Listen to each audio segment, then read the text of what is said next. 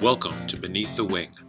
Just like air passing over the wing of an aircraft provides lift, the people we meet can also give us lift in life by sharing their stories of strength and success, connecting us all.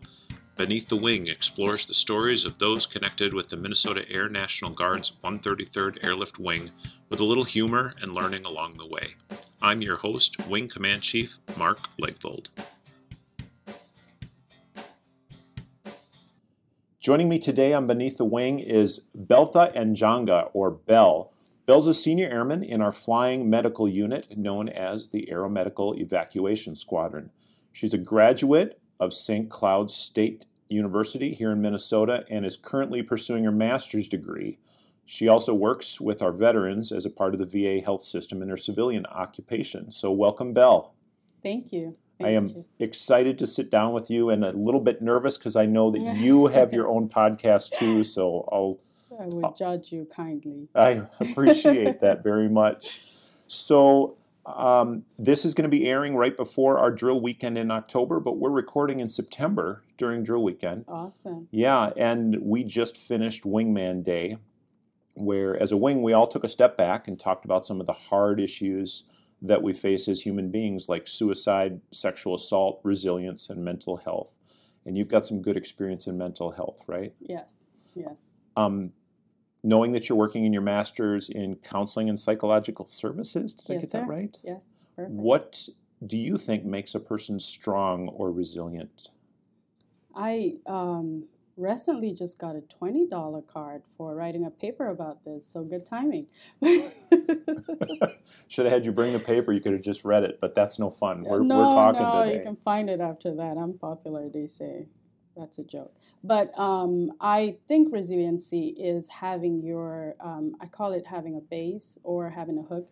So I just this morning gave this um, analogy. So think about this little springy dolls we used to have in the car. When the car's driving, you have the like the hula spinning? girl that dances on the that dashboard. one Yeah. yes. You see you could you know little kids love to hold that and yank on it. They'll pull it and let it go to see how see it moves every which way but then it stands still at the end of the day. So because it has something pulling it back to that location.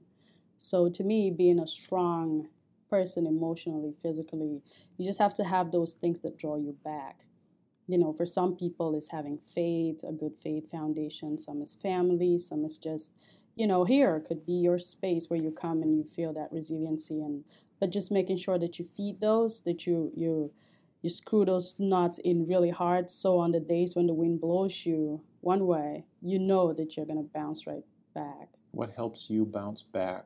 uh, faith is a big thing. I am a christian and i i would not work out the door if i haven't asked god if it's okay. I can't hear his answer but i know it's good when i can make it out. And family is a big thing for me.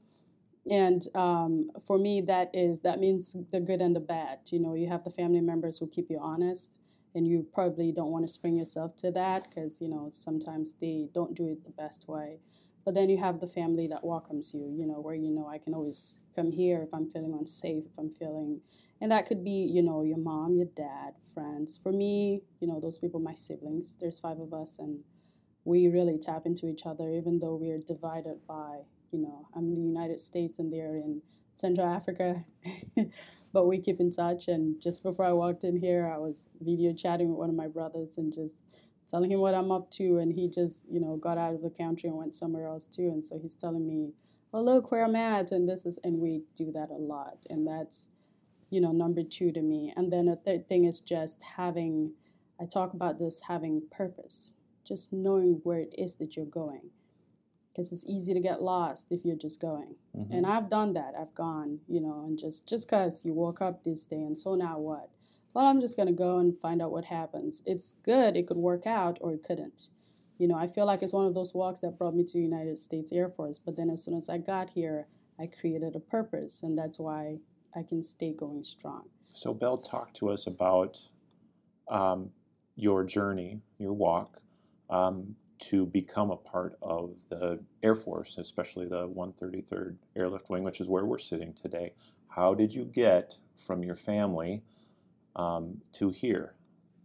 I uh, won this magical thing called the diversity visa lottery.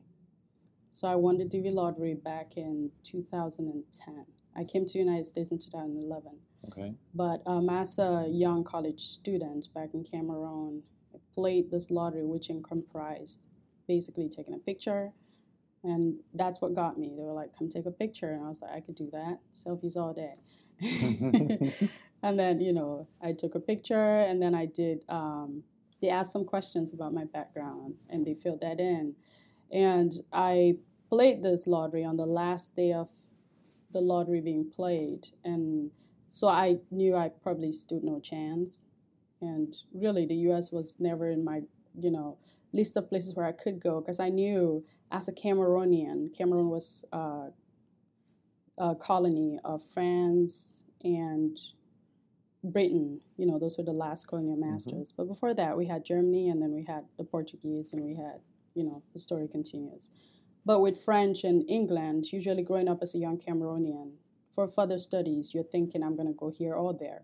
Mm-hmm. Depending on if you're going, growing up in British Cameroon or in French Cameroon, that's the because our educational system is still pretty limited. So you're going to college and you're studying. I wanted to do international affairs, and so I knew after I got a degree in communications and law, I'm going to head to England and I'm going to do that. You know, if the resources present themselves. Mm-hmm. And then when I won the DV lottery, of course, my dad thought it was a joke, and I'm trying to be, oh, someone's trying to defraud me or something. But about a year later, I was here because I found out really late that I won because, you know, the whole politics played into it. But I came to the United States and I was in um, Maryland for a year and a half with family. But then my family moved to very distant part of Maryland and I couldn't make it to school.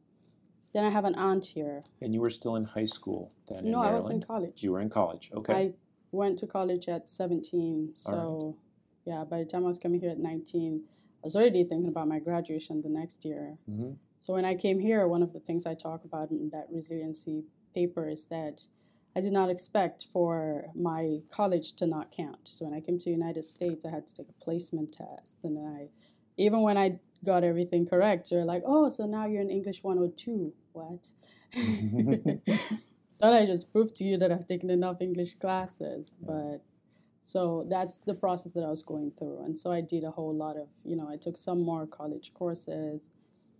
And then in the winter of 2012, that's when I moved to Minnesota. Mm-hmm. And my aunt was pregnant with Ethan at the time, and Ethan is my little nephew, of course. So I moved here and stayed with her, and then at some point decided if I'm going to graduate and get my degree, I might need to go to another college, you know. So I moved to St. Cloud and went to St. Cloud State. And while at St. Cloud State, faith, I uh, one time had I went for a, a, Christian retreat. A friend of mine invited me to a Christian retreat, which she couldn't make mm-hmm. because her mother-in-law showed up suddenly, and so I went for all of us. so while at this retreat, I knew no one, and there I met you know, my Minnesota mom, Kat, and her husband did come and meet me there too at some point. and she just decided, You're going to be my daughter. And I thought, you know, this is Minnesota. We all say that every day to each other. so it will pass. It's a moment.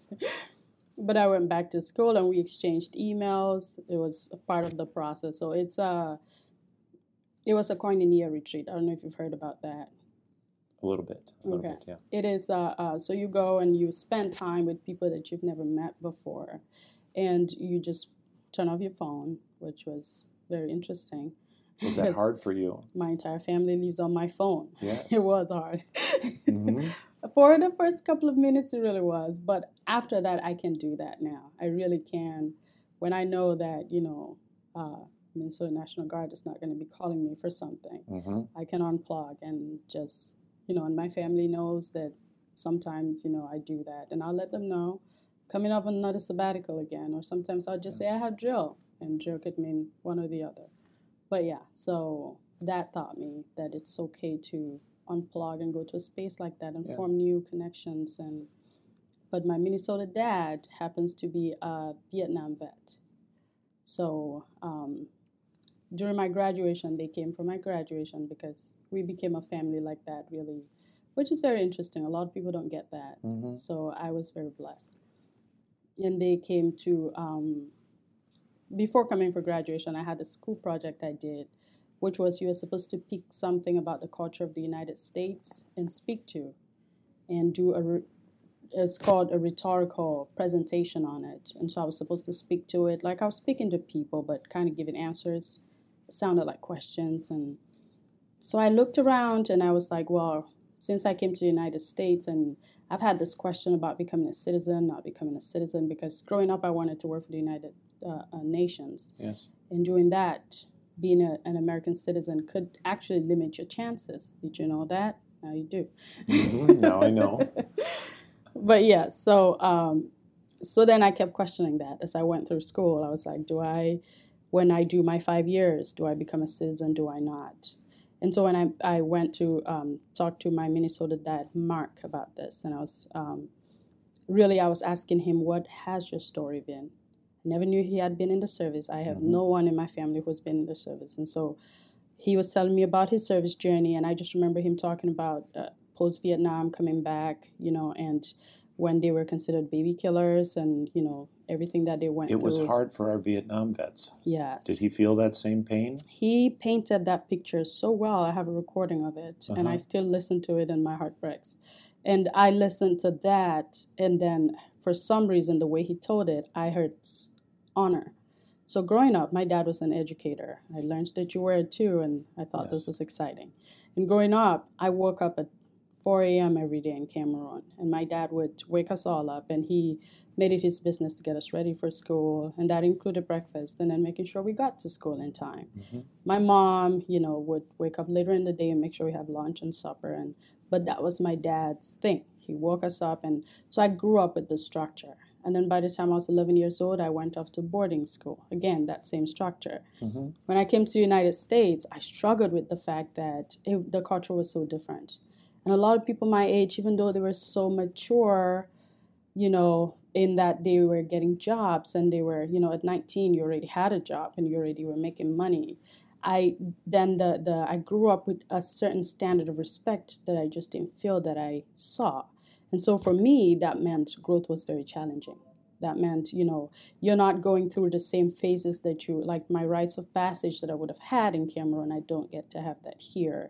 And not that that would hurt so bad, but it's just I wasn't used to that. Mhm. And so when I was talking to Mark about this and the way he presented his time in the service and he presented how it's like it could be an equalizer if you're in the right unit. It's an equalizer. You go in there, you could be black, white, tall, short, you know, whatever you are, female, male, and at the end of the day, through a certain rank, you would get a salute or you wouldn't mm-hmm. because of your rank and because of and I thought that's interesting.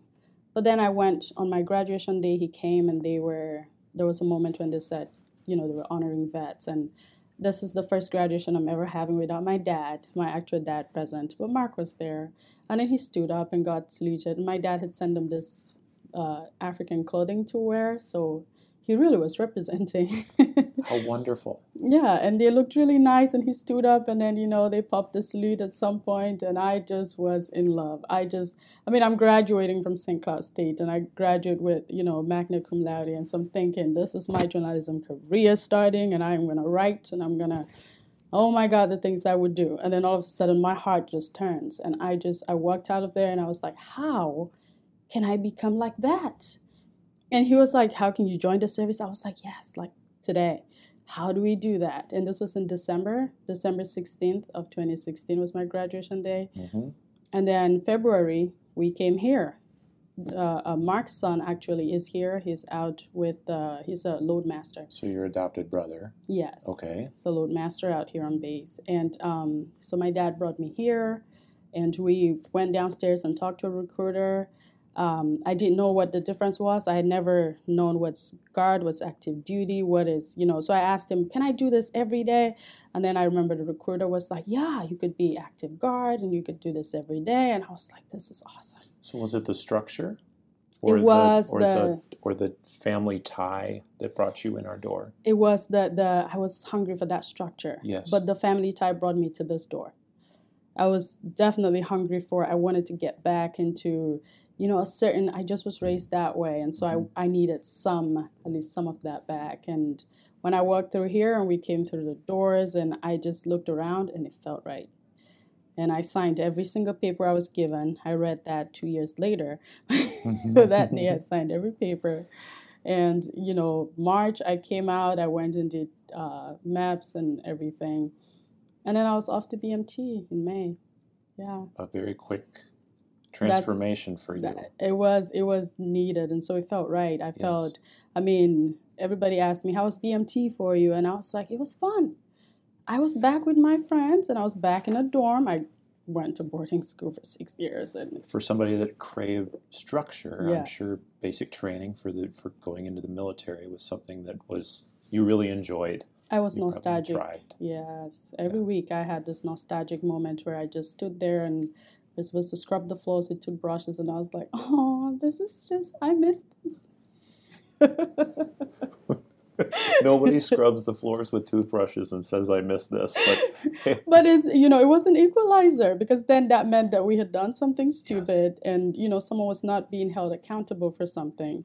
But this was not us pointing a finger at you and saying this was us saying now your actions is holding you know the entire unit back. Yes. and so now we're going to sit here and we'll scrub until you're okay with getting over that attitude and you know and then we can go on to do the mission. And just seeing young i mean when we got there there were some kids who were 18 i think 18 was the youngest and just seeing the transformation that they went through because it's a typical american teenager and then they're in there and then it's not just like if you go there and you're just singling them out and you know like going after them i don't think that's going to do anything but the wingman concept Yes. and it was a complete i mean we were having such enriching conversations and yes So were you the mom at basic training? Because some people turn into the mom or the dad. you know i was like the counselor which was weird Oh, because my. i remember i mean people wake up at night and wake me up because they're having a hard day and ask me to pray for them or it was weird because i i mean i never like would it's not like i held prayer vigils or was praying and uh, then So it was strange when someone would just tap me and go, Would you pray with me for a second? Or would you talk to me for a minute? I have this thing I'm going through. And why do you all trust me? You know, I would ask them. And it's just, they just, you know, for some reason it seemed that's where I came with psychology. When I came out Sure. of there, I thought if I get a, a master's degree in psychology, I might better do this hmm because, you know, kids were falling apart. I mean, it, it's not easy. I say it and it sounds like BMT is a walk in the park, but yeah, it wasn't. And I did feel the physical presence of it too, you know, but it's just to me, we were here and we were comrades and we were, I mean, when I, for the first two weeks, the MTI did not attempt to say my name. And so whenever he said trainee, and I could stand there and pretend that he wasn't talking to me. Don't do that. But then he learns my name, and then the first time he said my name, we laughed, you Yes. know, because he laughed first. I couldn't do that if he did. Of course you couldn't. Yes.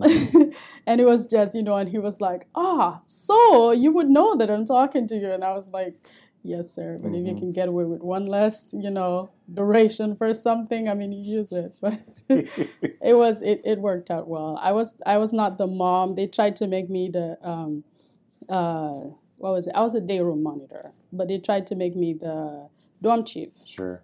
it lasted one day because apparently I was too. I mean, I kept just telling everyone, it's okay to talk, just keep your voices down. And they wanted me to say, shut up or zip it Oh. up, or, and I just, you know, at the time didn't have the fabric. By the time I got out of there, I did say that one time, and then the, the MTI called in from the little office where they sit and listen to us, and he was like, there you go, Njanga, I thought you didn't have that in you. I was like, I do. Just, yeah. So you found out a way to teach people that were higher in rank or position to you and Yes. motivate people who were um, same rank and same position as you. And all this um, through the basic training process, and then after that, you went through a tech school. But your adopted dad, Mark, yes, if that's okay if I call him that, yes, that's right. okay. Yes. your adopted dad, Mark, got you interested in serving hmm this country, Yes. which is not your home country. Um, was that a hard transformation or a difficult decision to say I'm gonna I'm gonna go and serve a country that is not my my home country by choice? Um, tell me your thought process on that. So at this point, the United, like I told you, I was having that that uh, mental play: Do I become an American citizen? Do I not? And one day it occurred to me because when I moved here, I was 19. Mm-hmm. One day it occurred to me that most of my life that I have lived by myself has been lived here. In a sense, America is my home country then because when I was in Cameroon, I was my father's daughter and I, you know, did well to please him. But when I came to the United States and I was no longer very quickly I realized that I was on my own, you know, because you come here and when you come here from an African home, and you if you come here with your parents it's very different if you come here and you have aunts and uncles there's only so much that they can do and then if you push back and then you know they get really powerless and i realized really quickly that it was not none of them treated kids like my dad did and none of them you know they had my best interest at heart but they didn't know me and they you know my uncle wasn't didn't show then that he was interested in, in getting to know who i was or wanted to be he just knew what I should be, mm-hmm. what I mm-hmm. should go to school and do, what, you know, be real conservative, go do law or journalism. You're smart. You know, you go do one thing, you get out, you get a degree, and you get married, and you, you know, that's the progression that's supposed to happen. Yes. But I'm coming here and I grew up reading books, and I, my brain is already on fire. I already have all these crazy ideas of things I'm going to do and how I would change the world. Funny. but I have to start rechanging myself, right? Mm-hmm. Uh, but that whole journey is happening here. So, do you feel like had you stayed in Cameroon as your father's daughter, and and that's a statement you just said that resonates with me because it it kind of communicates that you would always be your father's daughter there. You wouldn't be Belle Njanga, a St. Cloud State Husky, or a, uh, an airman in the United States Air Force you would still be your father's daughter. I, I would. I would. My father's daughter, my I, I think I should give him a little bit of description. My father raised his daughters. So my younger sister, for instance, is a human rights activist in her right. She's a nurse, but she her practice is she takes care of uh, homeless. Who Cameroon has been having crisis, and so mm-hmm. we have um, a lot of displaced, internally displaced personnel. And so my younger sister works with that. And it's an organization that she started on her own. And she so my father empowers his daughters, but it is in it's very safe. And so if I stayed in Cameroon, yes, I would never join the uh, military in Cameroon just because it had a different rapport. And my dad would probably not allow it. And, you know, I was his, I'm his smallest daughter, still am and I was born premature. And in his mind, I mean, he knows I'm smart, but he doesn't think of me as strong or fast or. So this was a shock to him. This was, uh, yeah, he had to call me several times and go, wait, what? What happened now? And you know, when I went MIA for a couple of weeks because I was at BMT and you can't really call yes. and check in, that really sunk in. And so Mark and Kat, fortunately, were filling the gap. And Mark was like, no, she's fine. You know, if something happened to her, we'll know and we'll let you know. And my dad is like, okay, uh, yeah, I hear ya. I will come to America. oh,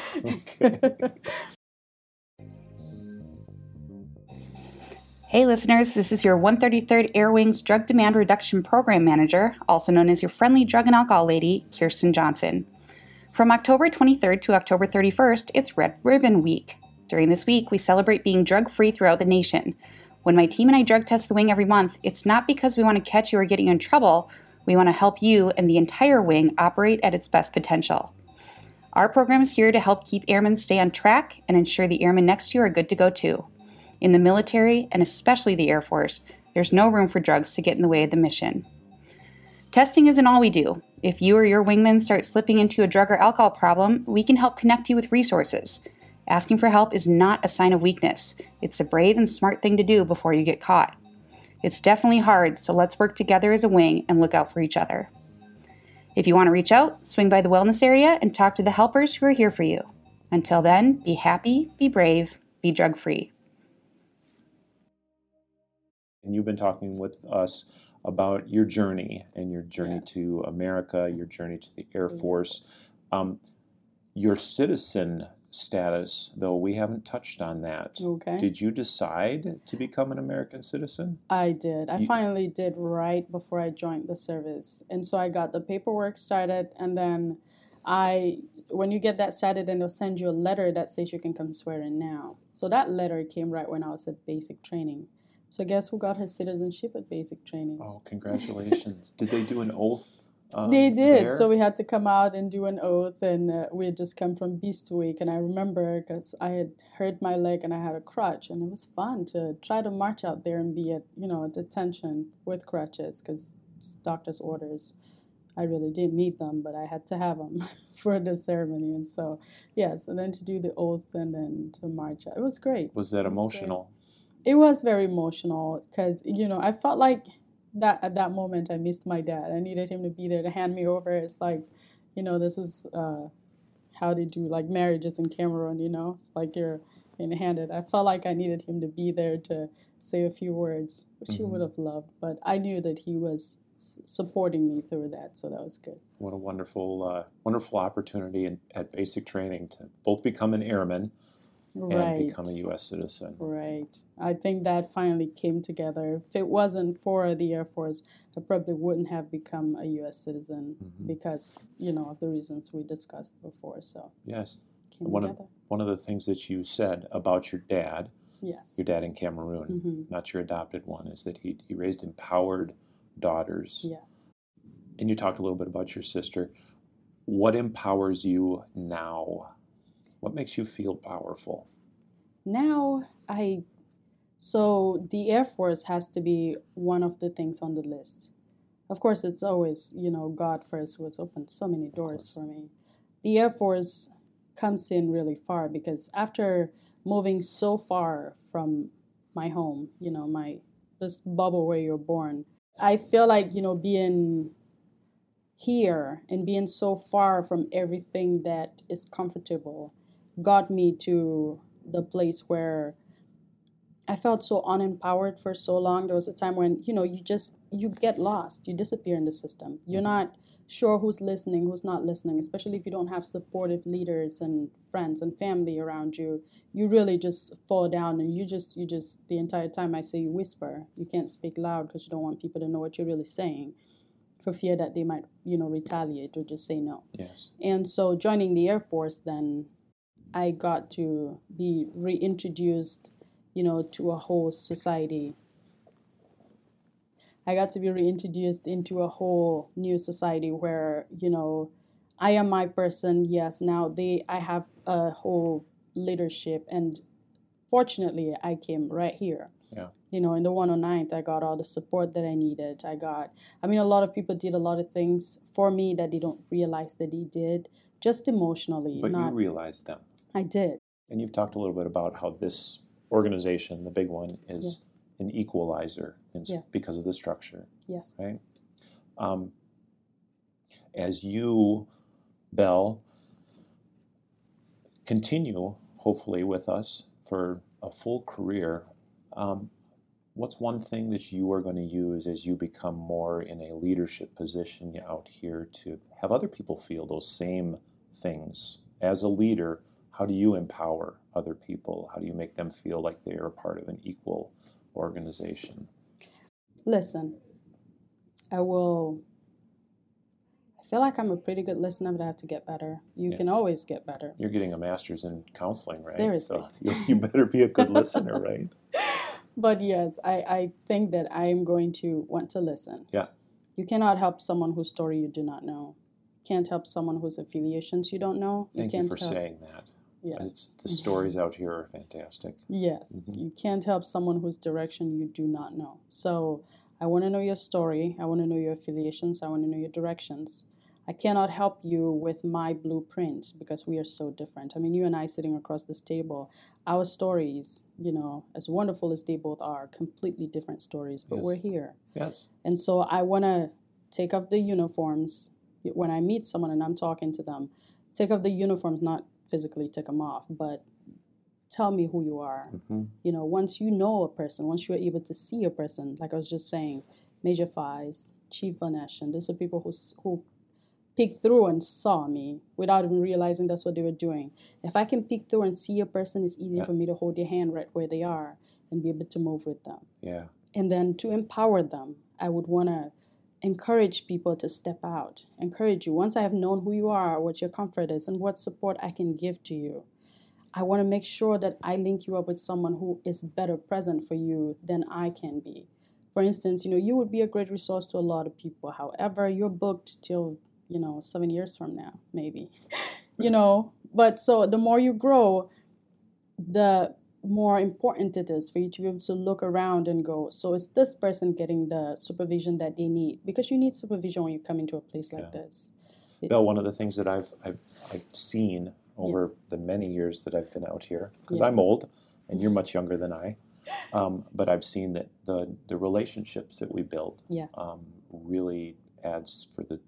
It allows us to be strong yes, out here, which is a fantastic thing, and yes, um, yeah, it getting to know the the soul, and we talked about this before we Yes. started recording. Is is I'm trying to find the soul Mm-hmm. of our organization and and have people share in those stories, yes, and it just it makes us, I think, a little bit more of a a family, like you felt your first day. Yes. I found another family, yes, another adopted mom. yes. Um, okay, I like to do some rapid questions, so I'm just going to ask you some quick questions. You give me the first thing that comes to your mind. okay, All right, Ooh. you ready for this? Like high pressure. yes, let's do it. Okay, cool. Favorite app on your phone? Uh, Spotify, Movie that made you cry? Coming to America, Beyonce or Ariana Grande? Ariana Grande, Okay. Coffee or tea?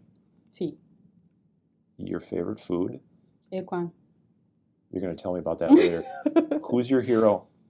My dad, the one who gave birth to me. Okay. Yes, All right. So tell me your favorite food again. Aquan. Aquan.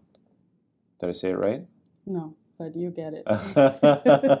Thank you. It's like an EKP, so Aquan with the silent P. Yeah, Aquan. Yeah, Okay. so close. It's, it's a, my, my Norwegian heritage doesn't let me uh, speak everything quite clearly. So, what kind of food is that? That is a Cameroonian dish. Yes. Um, it is cocoa yams. I don't know if you guys actually have cocoa yams here that you eat. I know you have yams and potato and yeah, but cocoa yams and um, it's very involved how you cook it. So is they it take sweet or savory?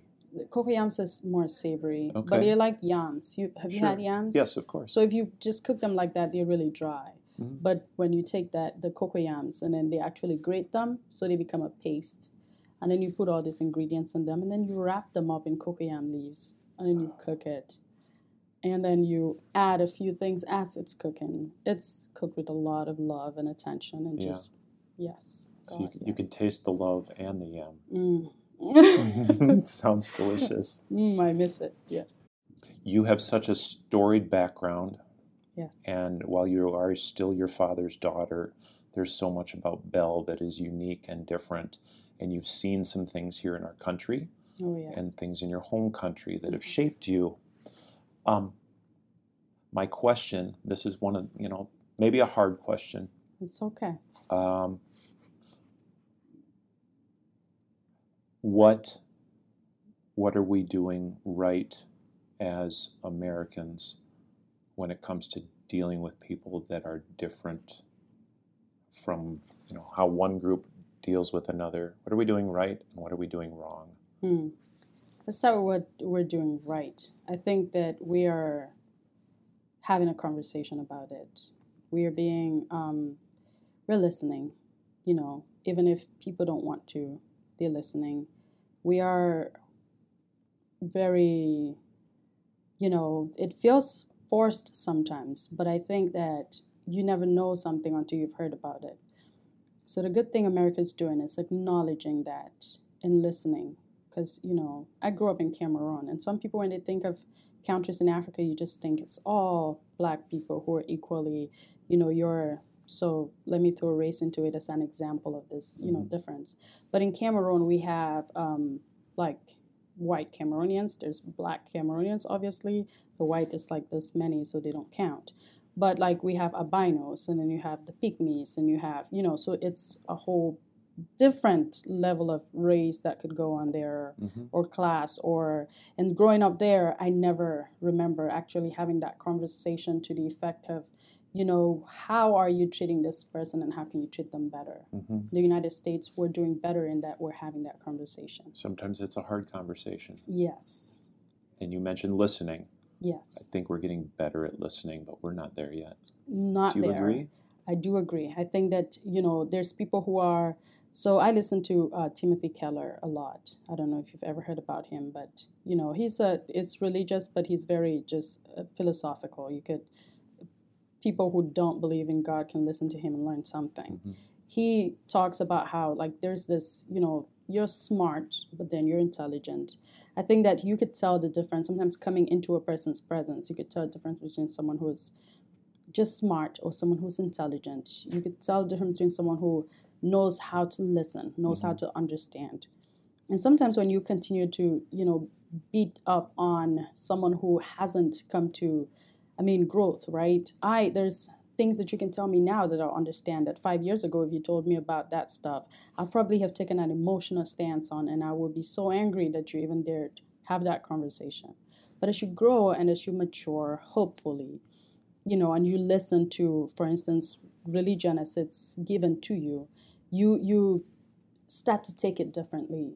Hopefully, whatever your journey is, is growing you. It's not just stunting you, because you could be so strong at something so stupid Mhm. that when you lay dying, you know, as they say, you you would the one thing you would think, which is the biggest part of your life, you'd be like, I wish I wasn't so stupid. Yeah. so strong at something Yeah. so stupid. That's one of those things I'm just going to write down and try and remember, Bell. Um, and what have we not done well? yes. I would say we have um, we have gotten so good then the listening part, right? The good and the bad. We've gotten so good then in, at assuming that you can, like when people come up, like what just happened with us, you know, having to get mobilized with what was happening in the city. Our domestic response after George Floyd. Yes. Yes. And then you you show up and people you assume that because this is what I feel is right, this has to be what is right. You know, and then people get really apologetic very fast. And so you show up and you know, instead of people listening, instead of just, you know, being that when that's happening, you know, in my unit, I'm probably the one black person that showed up there that so it's already very awkward and we're you know not that everyone's trying hard for it to not be awkward which is i wish we wouldn't have to try Uh-huh. but you know but there's just that awkwardness where in your mind you're like man you know like in one of my podcasts i don't know if you heard that one where i talked about how then you you feel like you're you're the voice of the blacks now but you are you're representing that and you own it you know. Hopefully you're doing the right thing at it. But then there's that the conversations that are happening around you that are shaping you in that moment. There's people who are you camp out you know you you see these camps. And so mm-hmm. people for instance assume that you know if you're black you obviously you you you align yourself with this side and so i'm going to come to you and i'm going to have those conversations that support that and so that i'm saying what you want to hear and so then i can't be wrong but then it's like with when it's someone like me who is I want to see your soul, right? I want to see, don't repeat to me what we heard on the news yesterday or this morning. You know, I really want to know how, like, you're wanting to know how I'm feeling because I seem like, you know, sort of, a, a, I don't know, sore topic right now. I'm wanting to know how you're feeling. And so I feel like those conversations, sometimes we come into them and we already, you know, like, it's almost like we want to please the other person in what we say. And so we're not developing our own thoughts. So a lot of people have half baked ideas of what's happening or what's supposed to be happening because they won't explore what it is. Why do you believe what you believe? Are we bad at being uncomfortable with one another in conversation? Horrible at it. Yeah. Yes, horrible at it. It's, you know, silence. Sometimes for me, we're in the middle of a great conversation, and I meet some people who are just very quiet, Yeah. and they get really quiet in the middle of a conversation. You know how it feels like then the silence. They say it's it's a deadening silence, like it's too loud. The silence is too loud. I've had a producer say that to me in Yeah. the intercom, and I'm like, how can silence be loud? Can be. We get really bad at it. We get really anxious about. We want to quickly fix it. You know, it's Minnesota. We want to be nice, and but then you're not nice and good at two different things. You yes. can be nice, and then you could turn around and dig a hole for me to fall into as soon as I get out. You know, no one does that in Minnesota. Sorry, guys, but you know, like you're because you already you already have your own things that you're angry about, and why can't we all open up? Like right now, somebody's vulnerable because they've opened up and they're telling you how they're feeling about this. And if you take yours and you stuff it and you pretend that you do you see how bad that can be? Do you see how much of a, a villain that can make out of you when because what I believe that your core values are gonna come out. Yeah. And when you stuff them and stuff them, when they do come out, at some point you're already so angry because you feel like nobody's acknowledging you, nobody's listening to you, nobody's. But it's just because you weren't supporting your own course. You felt like now the political climate says I have to be this person, and so I have to be this person right now. And you can't get past the politics of it to see that there's more than politics happening here. So I'm trying to get a better understanding of what you think we're not doing right. And if I'm hearing you, and if I'm seeing your soul a little bit better, yes, uh, which you're helping me in, are we just really bad at being okay with being uncomfortable with one another and working hard to see another person's soul. Yes, and I think that the political climate too. There's, you know, that's one, and two, the political climate too has made it. Uh, um, I don't want to say the political climate has made it because we are the political climate. So it's come to the point where it's hard for us to to support what we stand for if you stand for something you've got to be honest about it and then you've got because then you're working through it too and you're exploring what it is that you're standing for mm-hmm. and if it's wrong the only way you find out is to be in it if you can say for instance i support this violent activity that's going on because you're not doing the violence and then i can sit you know like back here. You know that it's violent you know that it's bad but you know that you support it because there's something in your core values that agrees with that. Yeah. so instead of having an open conversation about that where your dad could be like hey 17 year old stupid don't take my gun and go out there and do something stupid you know. You stuff it and then your your dad is like oh we're going out now to support this good organization that's out there doing something. Yeah sure dad. And then you go and do it and you never have that conversation. Yeah. and then you come back and you go ahead to just do what you were going to do in the first place. But if you told your dad dad hey i support this. I really think that you know this organization is good even though they look violent i think they're good and your dad is okay with taking a seat next to you and going unpack that for me. So, so using the lens of your wise parents sometimes allows us to make a little bit better decisions. Is yes. that what you're saying? Not just the the parents are not always wise. That, Please, kids, don't come for me. Uh-huh. But I'm just saying that being, like you said, being okay with having those uncomfortable conversations, okay enough for your kids to see that. For and your kids are, you know, right now here, you're so powerful and I'm so not. I wouldn't say that. you know, okay. you know, but it, it's being able to. If I came here and something was going on, and you're on one side and I was on the other, you know, I should know that if I'm having, if I open up to you and I'm like, oh, I really think that you know, even though this person is causing havoc over here, I think that they're right that you would, you know, if you didn't agree even, you would be like, well, this is what I stand for. And then, but we can have a conversation about it mm-hmm. as opposed to, oh, this is what I believe. Oh, okay. I mean, politically now, you're right, anyways. Whatever you say is right politically now. So I'm just going to say that's okay. The relationship allows us to be kind with one another when we have disagreements. Yes, and yes. Maybe that's, I, I feel like that's something we, as, as people wearing the same uniform, mm-hmm. can do okay at because we have that place where we can go back where we have the family yes. of, of the Air Force, the family of the military. And yes. even though if, if we have disagreements within our family, we can usually work our way through those things. Yes. And yes, hopefully that carries us through to a brighter future. Fingers hopefully. crossed. Yes. Next time on Beneath the Wing, we'll have another guest join me sitting in the chair here in the office, and we'll try and gain a little bit more perspective on what's making our wing a great place to be. Again, thanks to Bell for joining me, and we'll see you next time on Beneath the Wing.